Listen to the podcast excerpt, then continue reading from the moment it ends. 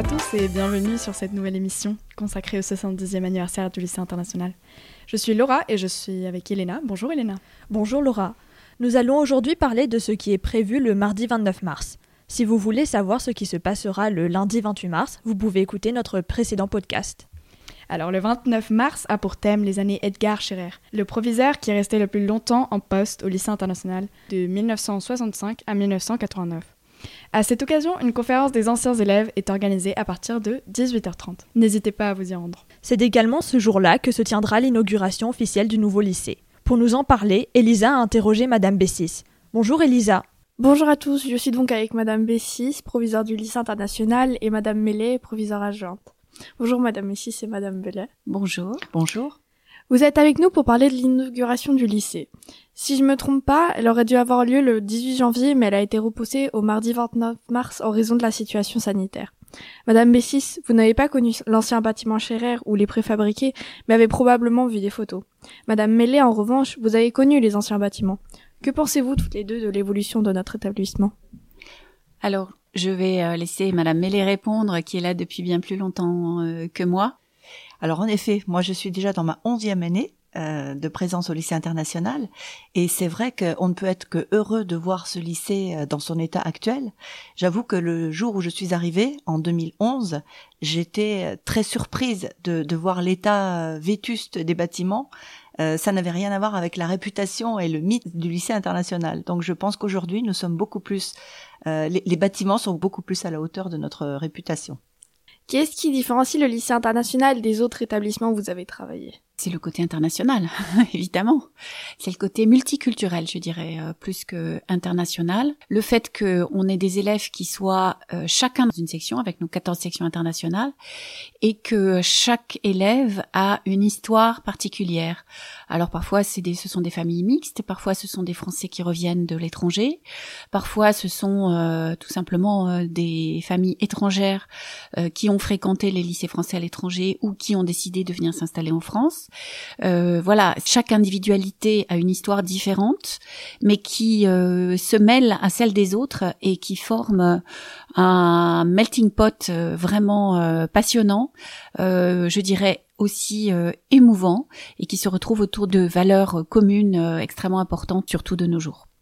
Madame Mélé, est-ce que vous vouliez rajouter quelque chose?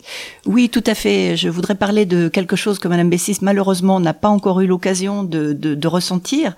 C'est tout, tout l'aspect euh, familial et, euh, et, festif qui règne dans cet établissement, euh, avec tout le périscolaire, avec les cocktails qui sont organisés d'habitude. Évidemment, depuis trois ans, on n'est plus nous-mêmes, hein, plus vraiment nous-mêmes. Mais euh, cet aspect-là rend le lycée très particulier aussi et lui donne une âme, une atmosphère, et qui est vraiment que je n'ai trouvé nulle part ailleurs. L'inauguration du nouveau lycée est donc prévue pour le 29 mars. Comment va se dérouler cette inauguration et peut-on y assister?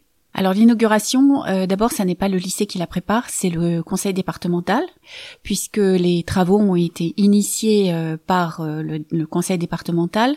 La région Île-de-France a également beaucoup investi dans les dans la rénovation, hein, qui a coûté quelque chose comme 73 millions d'euros.